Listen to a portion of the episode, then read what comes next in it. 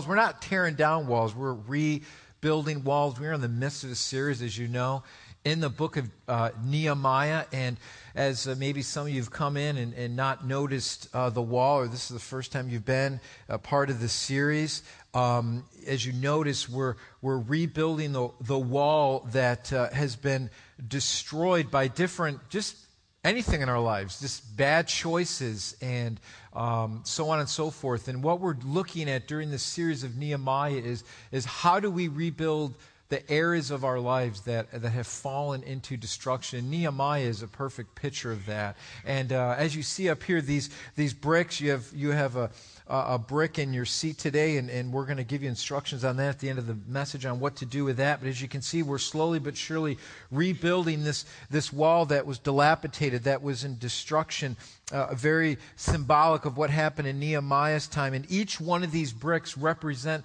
a life, a decision that you've made to change something in your life, which I want you to realize that every single brick represents an individual decision that you have made, not only to rebuild your life, but rebuild the community's life. Because your decision not only affects you, but it affects the decision and the outcome of what happens in the community of Living Word. And what I'm excited about is that every decision we make for the Lord changes those around us. Not only changes us, but our family and our community. I believe that God has placed Living Word in this community for a reason.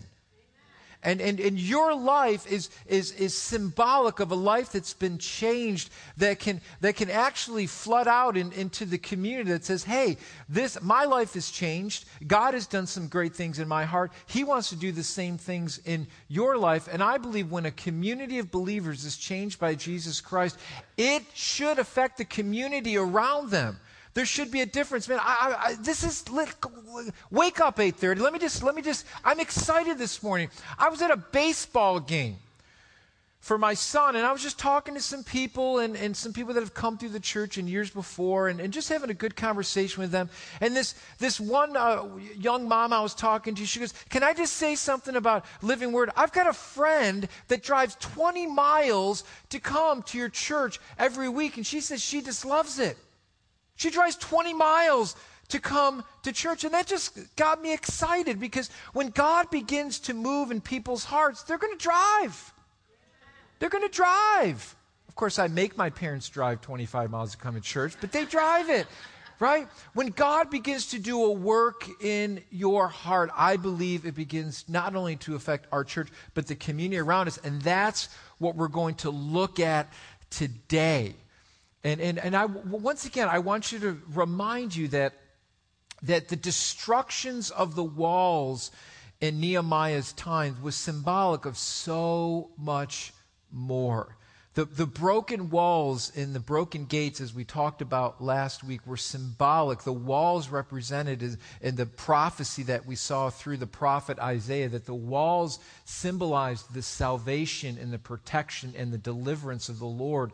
And the burned gates were, were symbolic uh, of, of coming into God's presence. Remember, when they came into Jerusalem, that was the place they worshiped. The song we sang this morning about coming into the courts of the Lord, literally, that, that was a vision that the Israelites would have when they would come in for the festivals and they would come to worship the Lord. They would come into the courts of the Lord that surrounded the temple of God. They were excited about coming into the courts because they knew that was the place where God would be, that God's presence was, that they would worship with other followers of God. And they were excited about coming in to the temple of God. They would actually sing songs as they would make their pilgrimage from towns around Jerusalem about being excited about coming into the presence of the Lord. Their hearts desired to be in the presence of God. And so Jerusalem was symbolic of where God dwelt, that temple where God's presence was. It was very symbolic. And so the destruction of the walls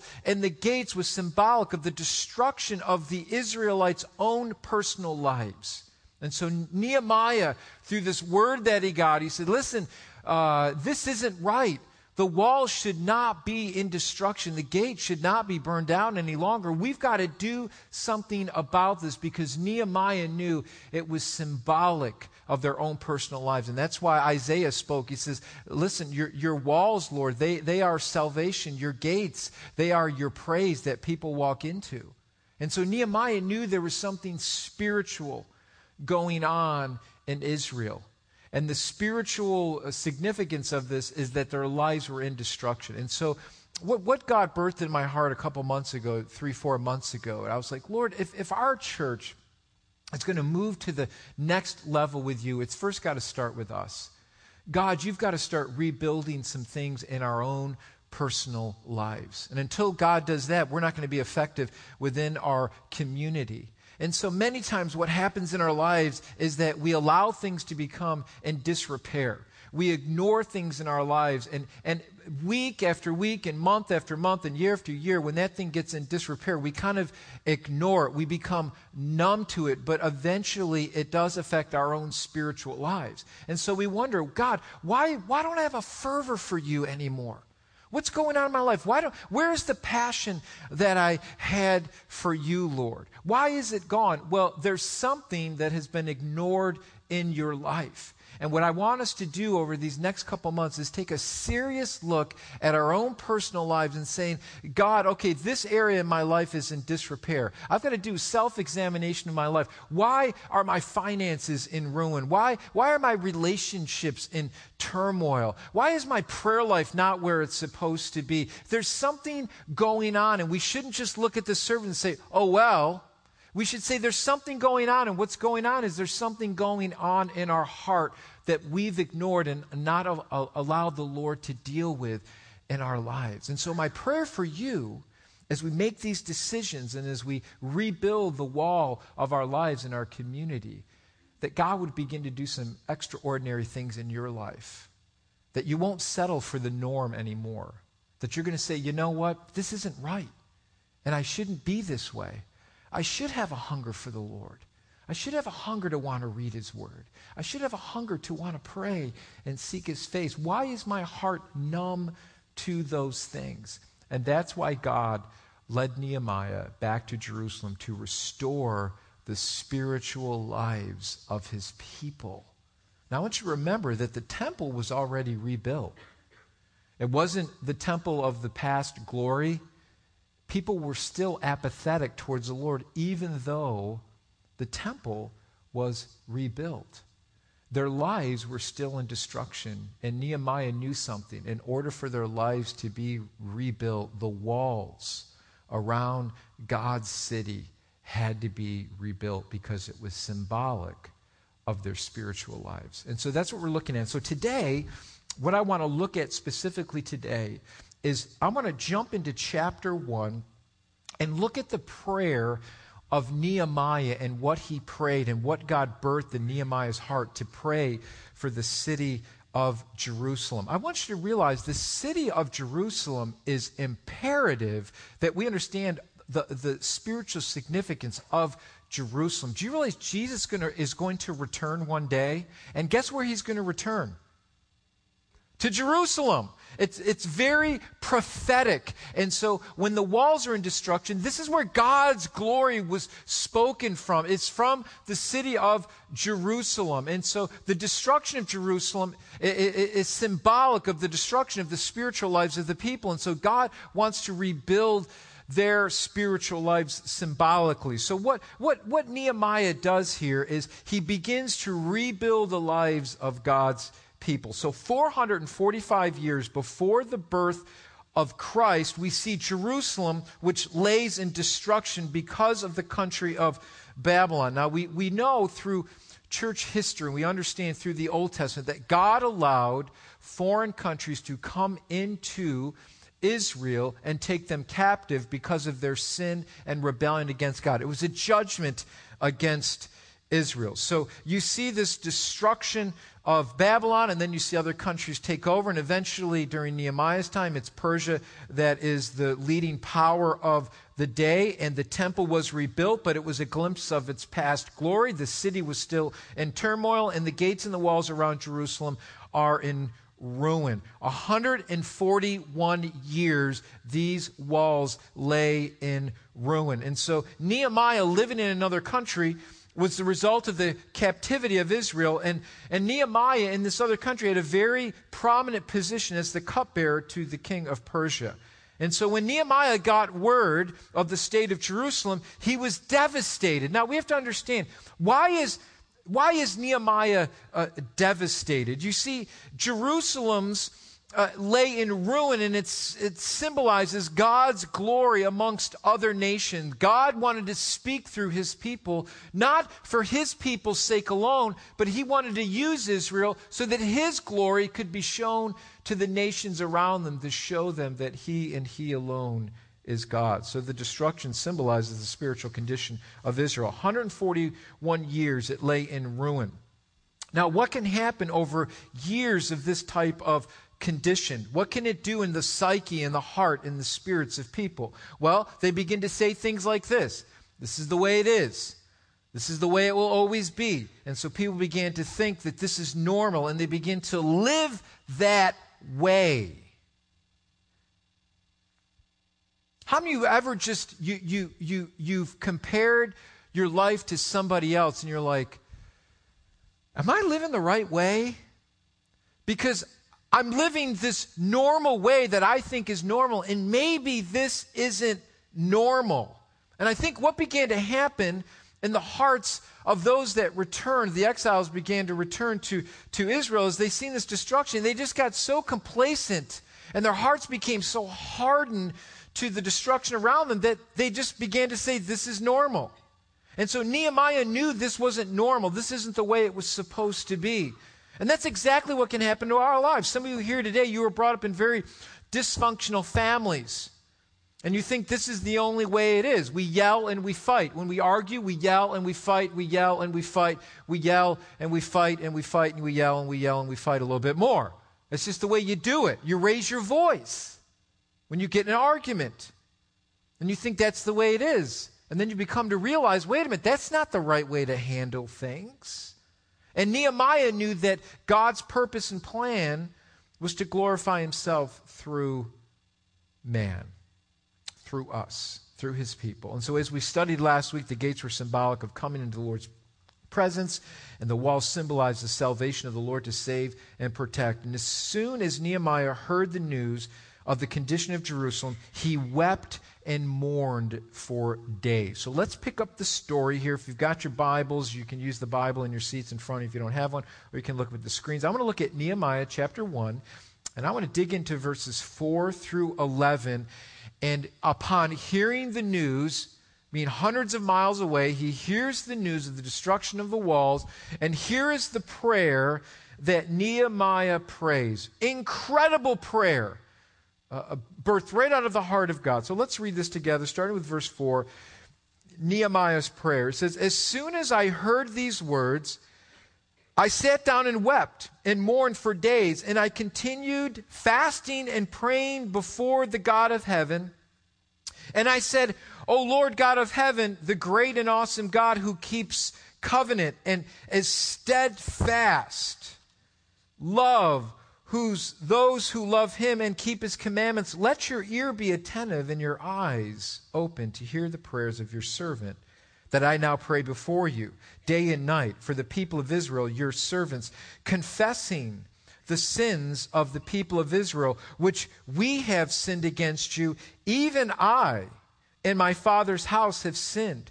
We have acted very corruptly against you and have not kept the commandments, the statutes, the rules that you've commanded your servant Moses. Remember the word that you commanded your servant Moses, saying, If you are faithful, if you are unfaithful, I will scatter you among the people. But if you return to me and keep my commandments and do them, though your outcasts are in the uttermost parts of heaven, from there I will gather them and bring them to a place that I have chosen to make my name dwell there.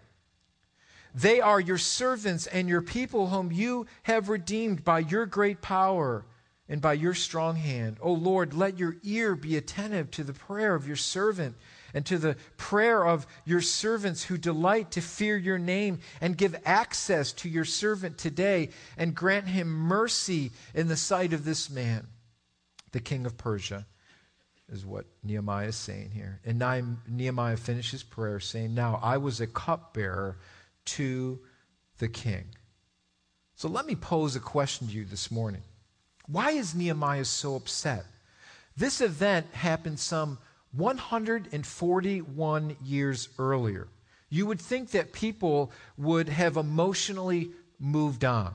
It would be the same as me getting all emotional over President McKinley's death in 1901 that happened over 100 years ago. It'd be like, oh, President McKinley died?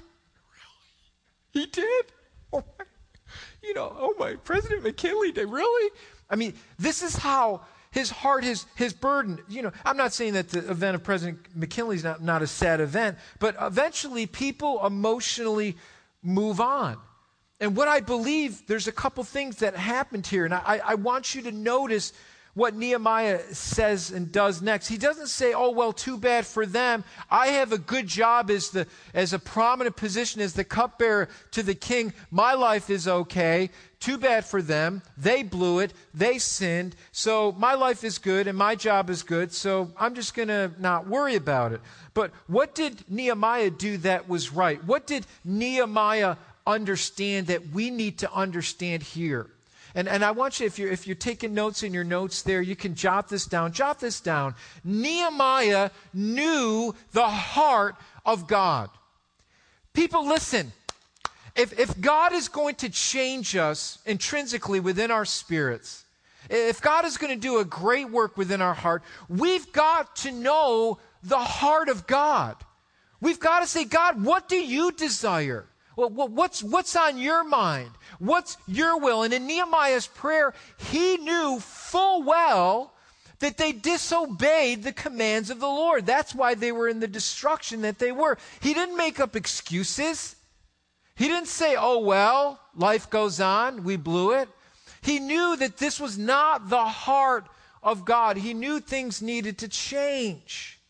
You see, what Nehemiah began to understand as he, as he grappled with the heart of God, he knew that this was wrong, that this should not be.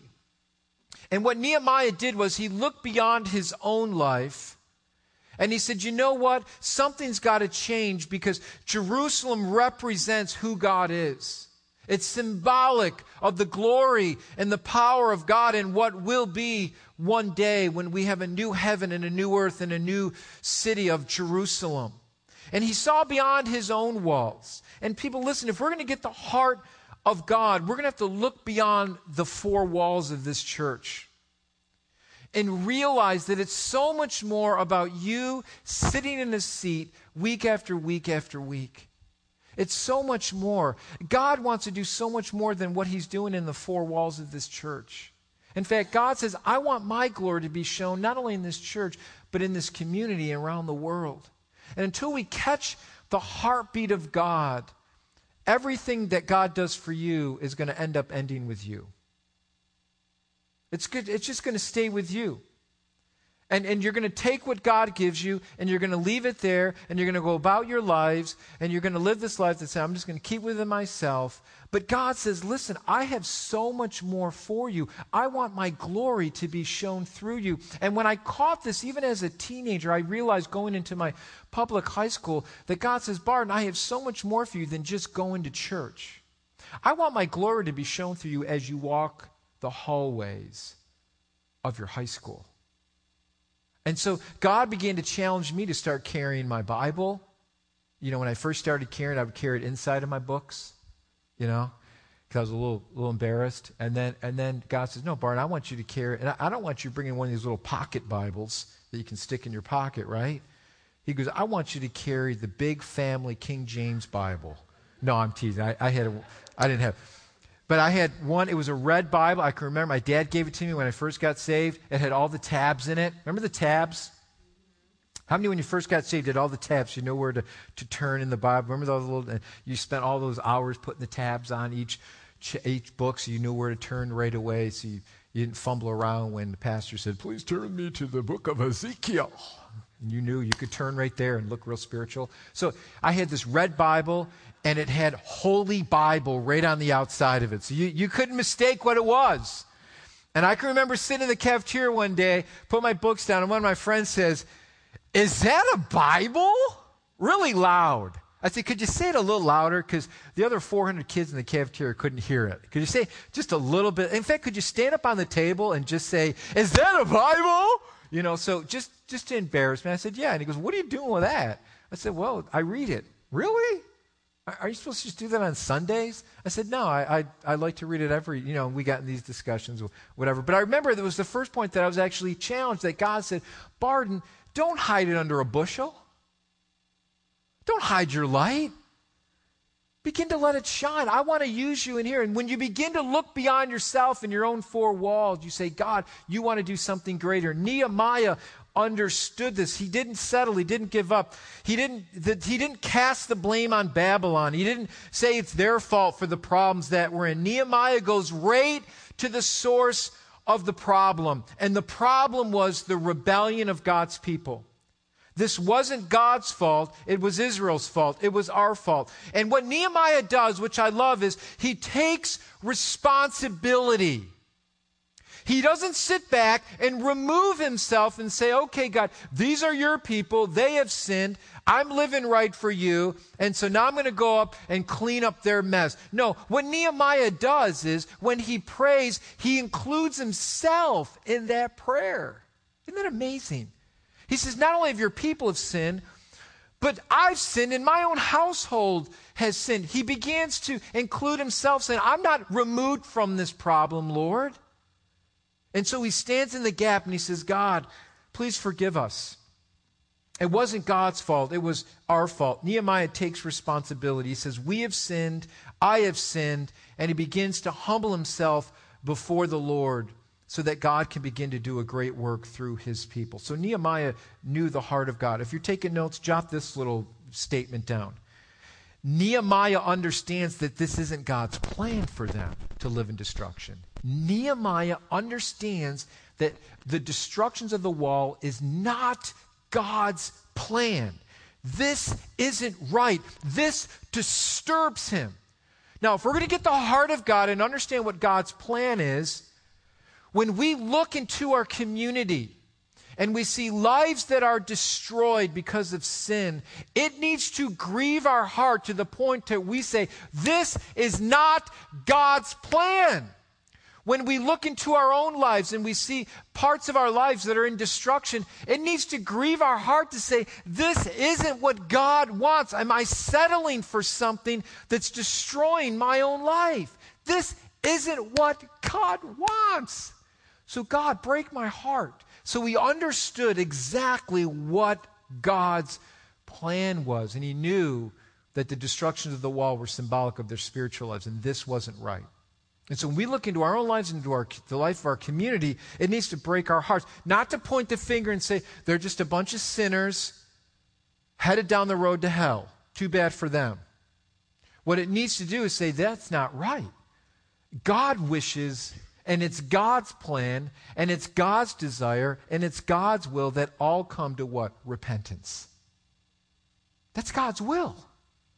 God's will is for the restoration of the heart of his people to come back to him. So Nehemiah understands this isn't God's plan. The destructions of the wall is not God's plan. But what happens is this people settle for what is normal. They begin to say, well, this is normal. This is the way it is.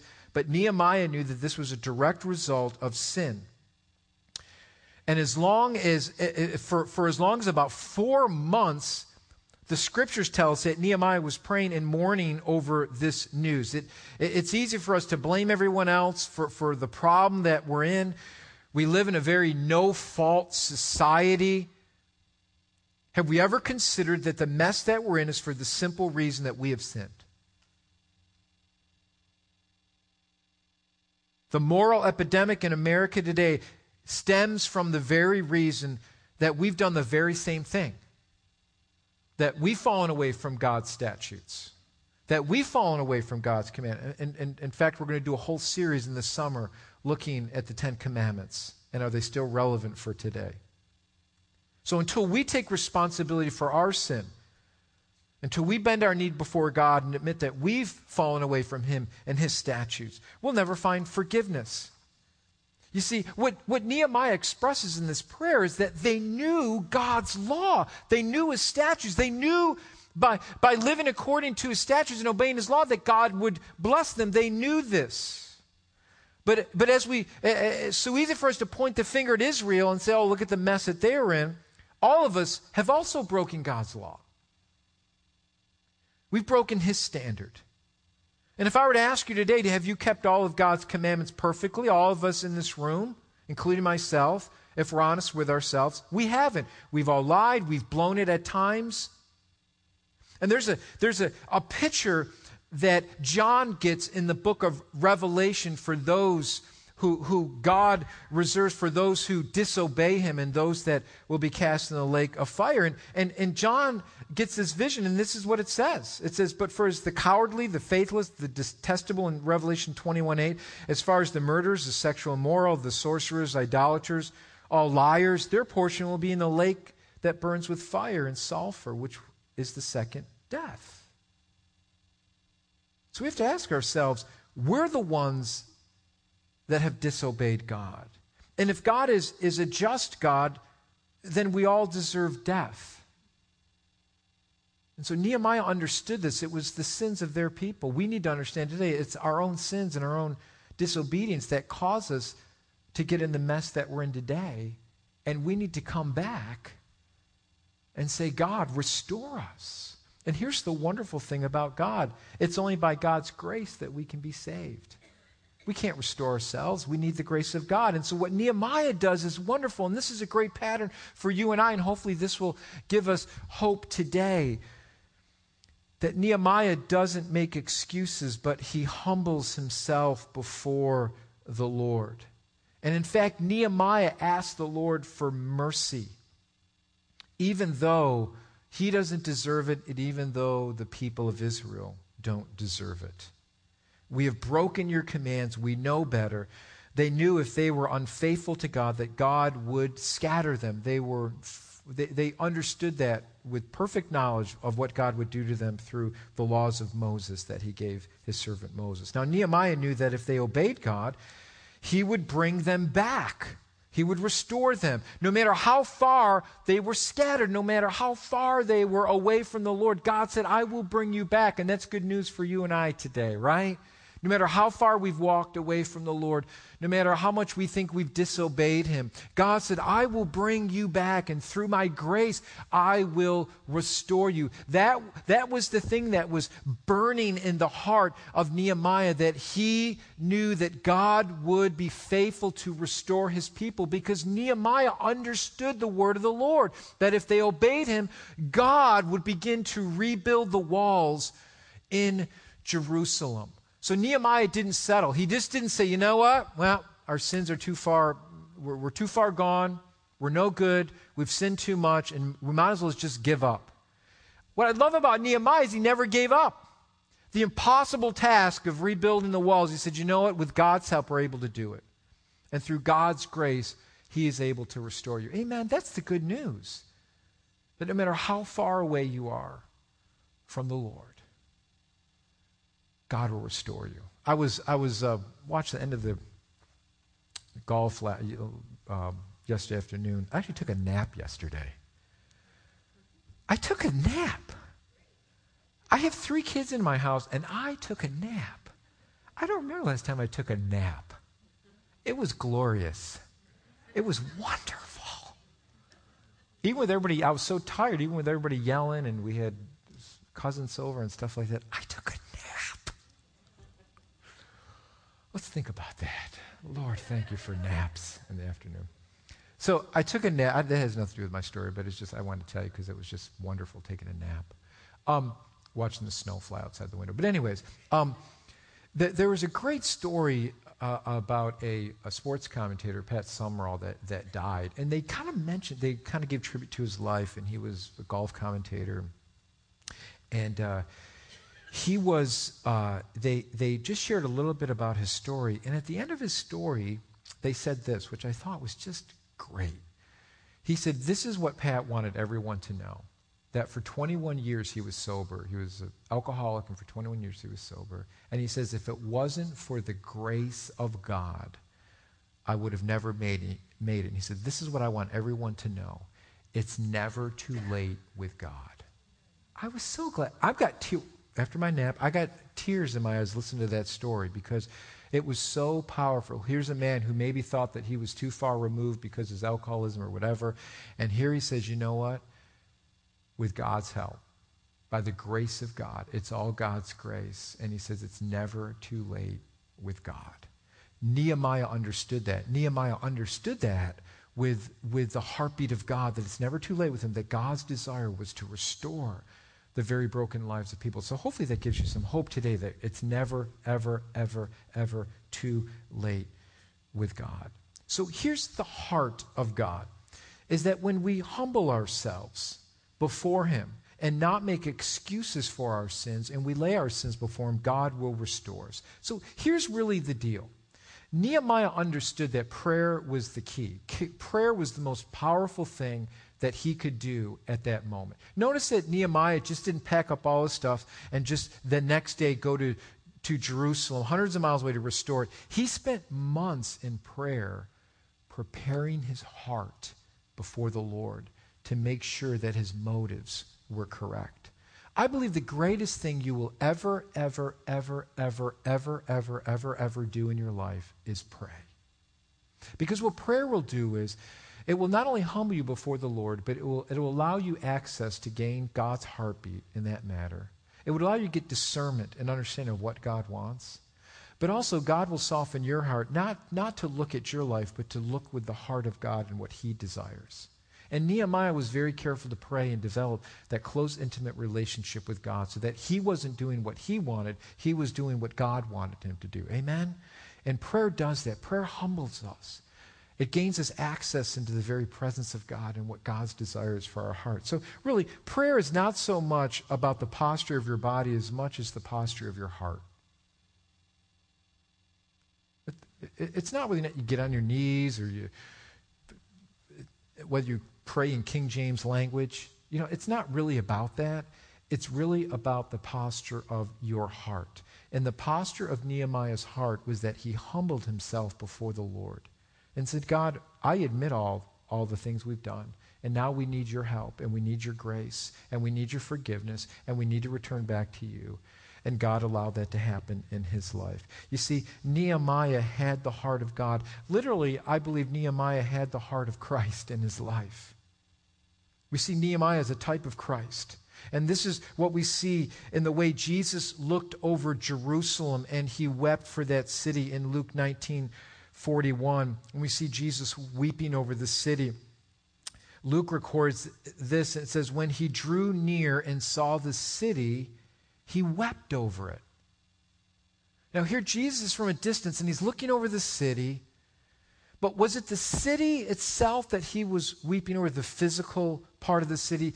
No, there was something deeper going on that, that literally compelled Jesus to be moved with compassion, to be moved with the heart of God over the city of Jerusalem. Why did Jesus cry? Well, what caused him to have this deep mourning over the city. And basically, what it was, it was over man's rejection of God. God was longing to bring them peace. The long awaited Messiah was right in their midst, yet through their own blindness and their rejection of him, they refused to receive him. And so Jesus weeps over the city because it, it represented God's people. Jerusalem represented not only the political and religious center of God's people, but it represented the heart of God and where God's glory was going to be shown through.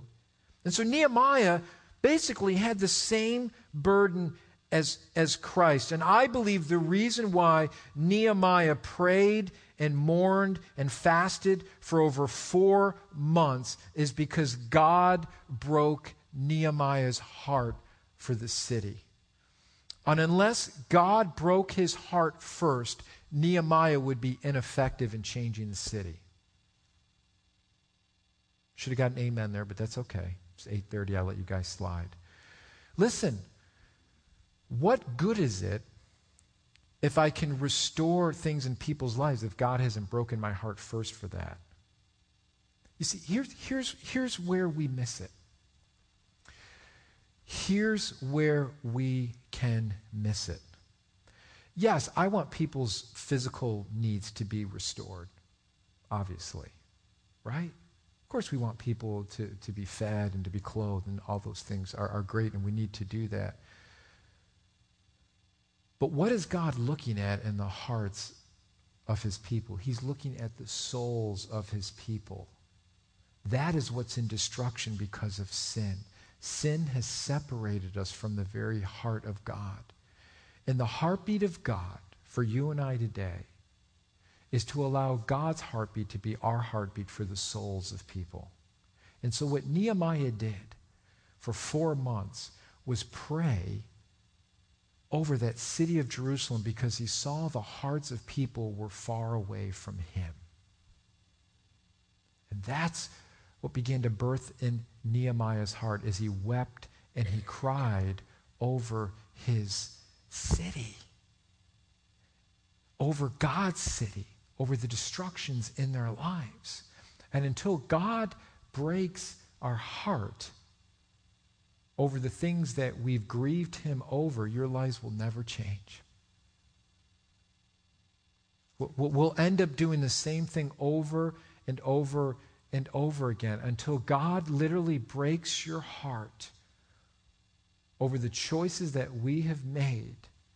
Things will never change. We won't, we won't experience the fullness of God's grace. And until God breaks our heart for our city, we won't really care for the souls that are here. We just won't. Because we'll care more about our lives and what we're doing and our hobbies and, and our own little world. Until God really breaks our heart for this city, we're not going to really do anything about it. Are you hearing me? Are, are, are, you tracking with me? Unless God breaks our heart, and Nehemiah spent months praying, and I believe because of Nehemiah's prayer and Nehemiah bowing his heart before the Lord, God kept giving him his heart and giving him his heart and giving him his heart for what he saw over his people and how much he loved his people and how much he desired for them to come back into a right relationship with him. It's easy for us to get numb to what we see around us and numb to the people around us and numb to the sin that we see around us.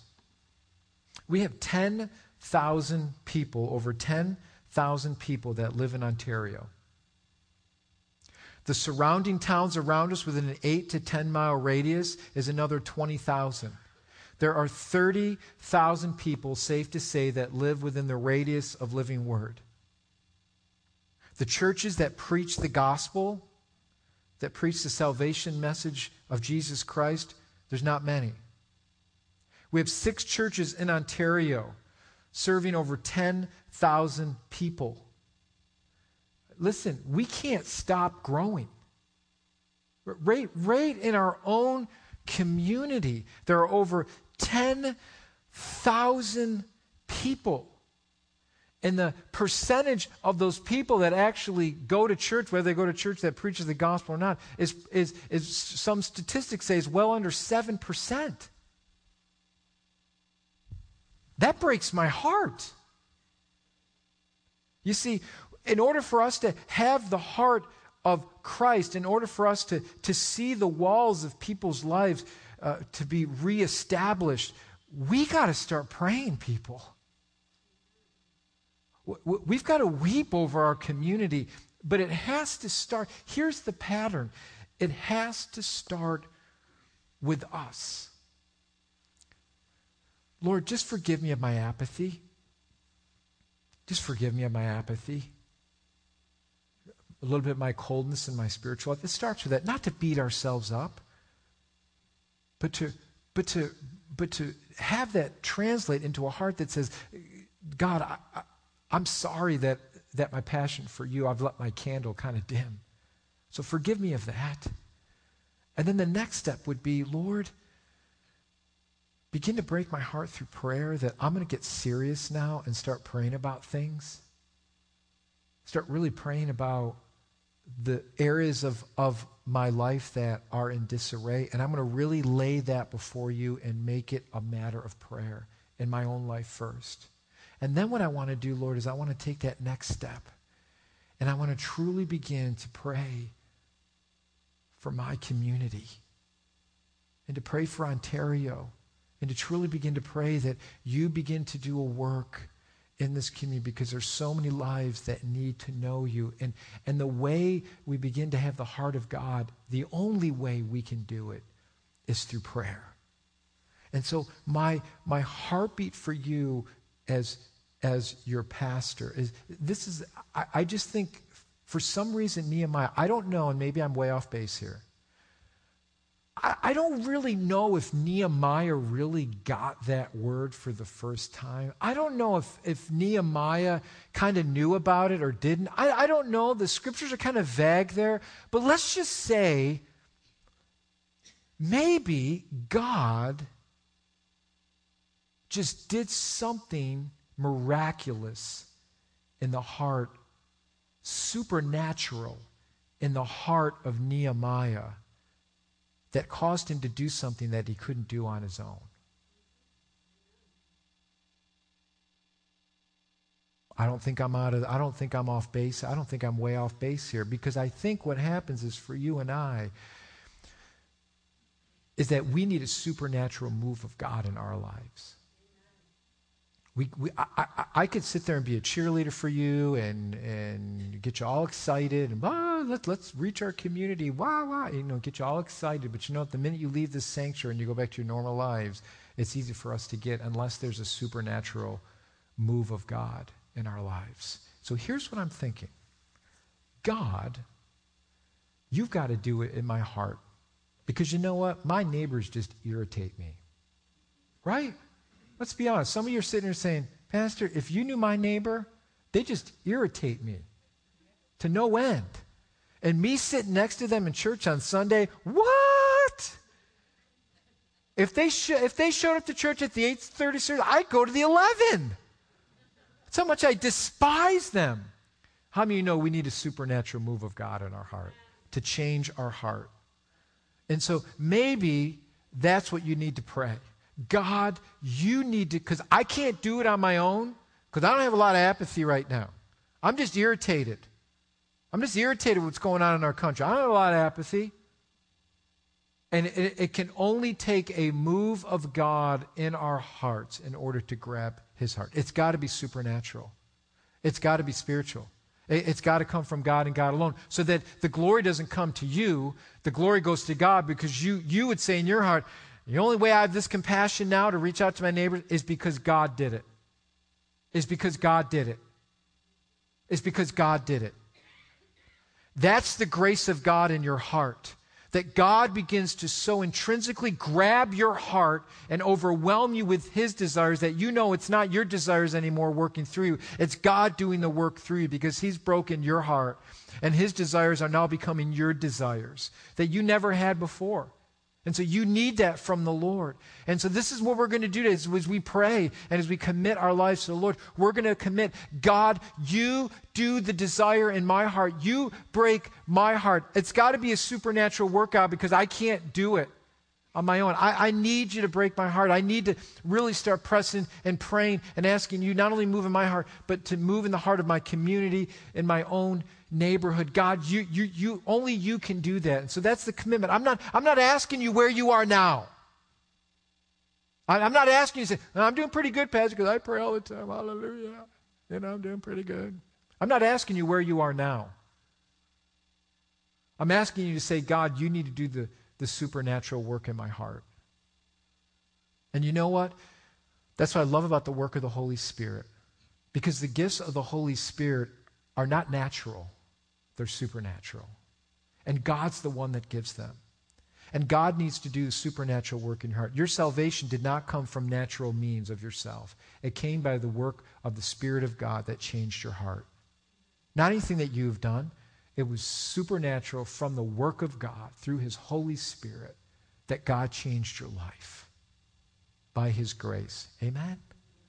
So God has to do that work in our heart, and that's my prayer for you that God would begin to do that work. Just as God supernaturally took a hold of Nehemiah's heart and Nehemiah's life and was able to change a whole community for the Lord. Amen? Amen? God can do it. He can do it. So I'm going to ask Pastor Mike to come up. He's going to lead you into the instruction on what you are to do with your brick today. And I'm excited about what the Lord's going to do. So I'm going to ask the worship team to come up. And uh, thank you, Pastor Mike. And uh, God bless you. Love you guys. Amen. All right. Um, hopefully, God has been uh, stirring something in your heart as we've been hearing kind of the idea of our community and our neighbors, maybe your coworker, maybe a family member, maybe someone you actually live with in your own house. Maybe needs a move of God, and you need to change your heart of what you might think about them. Um, just wanted to kind of give you some instructions as to kind of really hone in on some things. Um, wrote some things down as God was just kind of doing some stuff uh, through the message. Uh, number one, maybe you need to pray that uh, you need to be for, you need to ask God to forgive you for your apathy. Maybe that's where you're at. Maybe to even think to yourself, you know what, I'm going to put a card up there for someone I'm going to pray with. But if you were honest, you'd say, I'm probably not going to pray for him because I'm, I'm just doing it because I feel guilty that I'm not praying for him. And we need to go to a step before that. We need to say, I need to ask God to forgive me of my apathy so that I am, I am moved and broken in the place where I need to be so that I can pray. Because if you put a card up here, I know that I'll, I could put a card up here and then feel good about myself and then walk out and not pray because God hasn't actually broken my heart. I've limited it to just putting a card up here. So maybe that's your step. Uh, maybe number two, maybe you need to pray for a, a coworker, a friend. Uh, you need to put their name down. There's someone that's really on your heart that you've really been moved to pray for, that you want to see God do something crazy radical in their life. And you say, God, this is the person that if there's someone in my life that I want to see moved by you, this is them. Maybe it's a coworker, a friend, Maybe it's an enemy. Maybe it's someone who despises you and you're not sure what's going on, but you know you need to see a, a move of God in them. Um, and lastly, maybe you just want to pray for your whole community. Maybe wherever you live, if you live in Webster, Ontario, or Williamson, or Sodus, or Irondequoit, or wherever you live, and you just say, you know what? I'm just going to ask for something crazy in my in my in my community, my whole community. Maybe you want to just get global like that. Um, either way, ask God to break your heart. Ask God to reveal what part He wants you to play as you pray this week. Hopefully, you're not just putting this up here to say you're going to pray and then don't pray. I've made that mistake more times than I can count. You're probably with me. Let's make a commitment to say, I'm going to actually pray for this person. Put an alarm on your phone. If you have a, a some sort of device, put an alarm on there to remind you every morning. I'm going to pray for this person. I'm going to pray for this person. I'm going to pray for this person. I'm going to pray for this person. Make it bug you. Turn off the snooze so it just keeps going keeps going and keeps bugging you to remind you that that person was who God put on your heart now, so that when you forget about it later, God can re- you can be reminded again and again. So we're gonna sing this song. We're just gonna worship God. So I'm going to ask you um, guys, you guys, you can either sit and you can write down what you want to do. You can stand and think and pray. But as we sing this, I'm going to invite you to come up like we've been doing and lay your cards down here as an illustration, a symbolic illustration. This is what you're going to pray for. You're going to pray for forgiveness for apathy. You're going to pray for someone specific, and you're going to write their name down, or you're going to pray for your community and just write that community on the back of your card. Those are kind of your three options. If you want to go beyond that, do whatever God's putting on your heart. Those are just three things that you can hone in on if you want. But let's pray. Let's stand. Um, if you want to, you can sit if you want to and write that down. But we're just going to uh, pray and, and sing. And when you're ready, you can sing with us. Heavenly Father, thank you for your grace and your love and your care. I pray that you would put on our hearts to, to, to do something radical um, for you, God. That if we're not uh, if we're not someone who normally prays, God, make us a prayer warrior. Make us someone who is interested and intrigued and and and and burdened and hurt by the things that hurt you. Help us be compassionate for the things that you're compassionate about. Help us to be um, broken for the things that break you. So, God, as we respond, don't let it end here at this wall. Help it to go beyond this place into our homes, and we pray. In Jesus' name, amen.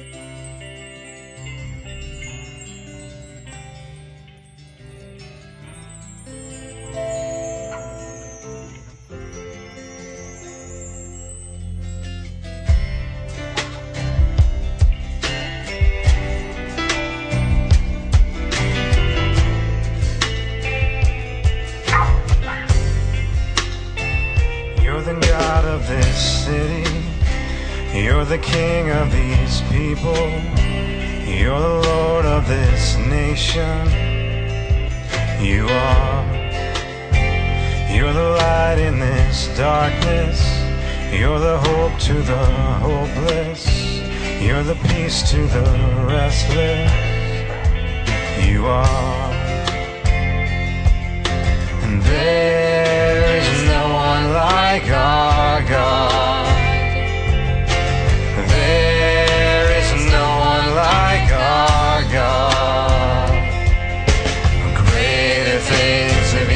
to come. Greater things still to be done in this city.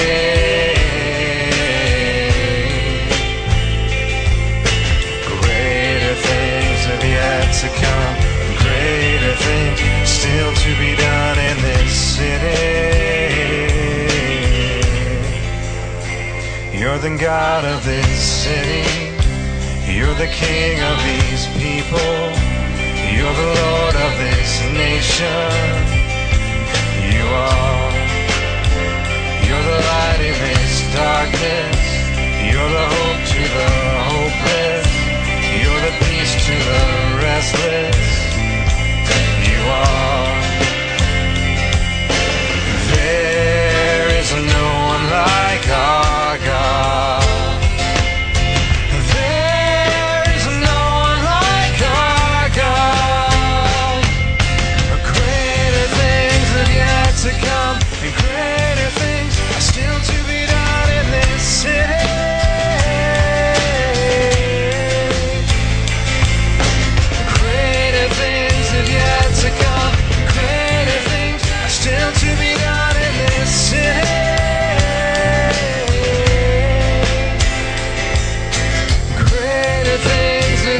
To come. Greater things are still to be done in this city. Greater things have yet to come. Greater things are still to be done here. You're the Lord of creation, the creator of all things. You're the King of all kings. Are. You're the strength in our weakness. You're the love to the broken. You're the joy in the sadness. You are.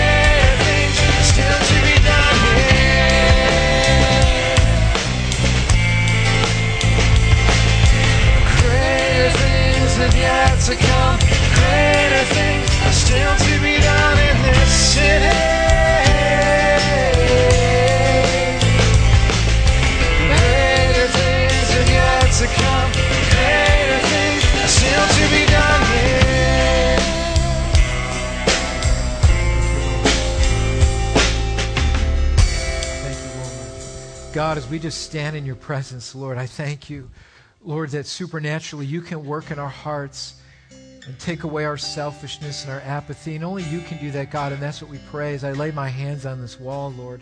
I thank you for every single individual decision that has been made here today. It says, God, we want to follow you. Lord, we want to overcome our apathy. We want to pray for our community. Lord, Lord, we know that this is your will, that this is your heart, and we want to please you, Lord. I thank you for the heart of Nehemiah and the prayer of Nehemiah. That's our example today. To say, Lord, it's not about us. It's about you, and it's about your glory, and it's about your message. And so, Lord, allow us to become that people. I thank you, Lord, that you convert that into every single one of our hearts, God. And so I thank you, Lord, it's not through my strength or my ability, but it's through the working of your Spirit that these things can be accomplished. Lord, the same encouragement that you gave to Zerubbabel as he came back and, and saw that the temple was not rebuilt uh, just before Nehemiah came. And, and Lord, what you told through the prophet Zechariah, you said, It's not by might, It's not by power, but it's by my spirit, says the Lord, that this will be accomplished. And Lord, we need to hear that today because for some of us here today, we've been trying in our own strength and we've just been failing miserably. So it's not by my strength or my power, but Lord, it's by your spirit that you can do this, that you can reach our community, that you can change our hearts. So Lord, I just pray a, just a, a fresh filling of your Holy Spirit upon your people today. That, Lord, we will begin to feel with your heart and see with your eyes, God. So we thank you. And I, I just give you the glory, Jesus. I, I thank you for what you're going to do and how you're going to change lives and change this community. Uh, God, I thank you that, that you're in the restoration business, that, that God, you restore lives that just seem hopeless and broken and destroyed, and you can change them, God. So we believe you can do that through your power, God. So start with us, I pray, today as we go in your presence and we go in your spirit, God. So we just thank you for your word today, and we just give you the glory now. In Jesus' wonderful, wonderful, wonderful, wonderful name, we ask these things. And all God's people said, Amen. Amen. Let's give the Lord thanks for his word today. Amen. Amen. Listen, God bless you guys. I love you. Have a wonderful day. Go in God's grace. Amen.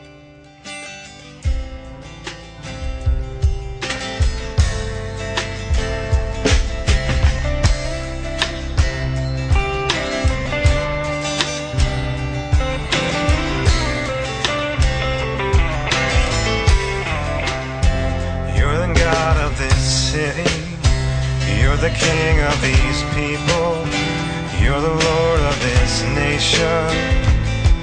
You are. You're the light in this darkness. You're the hope to the hopeless. You're the peace to the restless. You are. And there is no one like our God.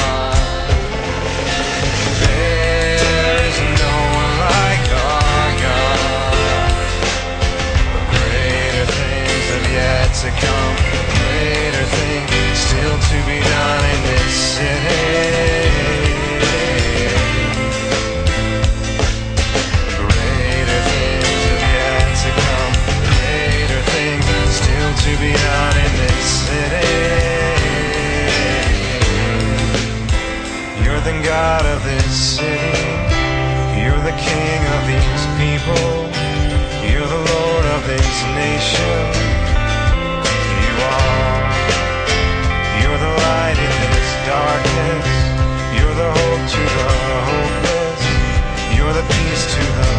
Yeah.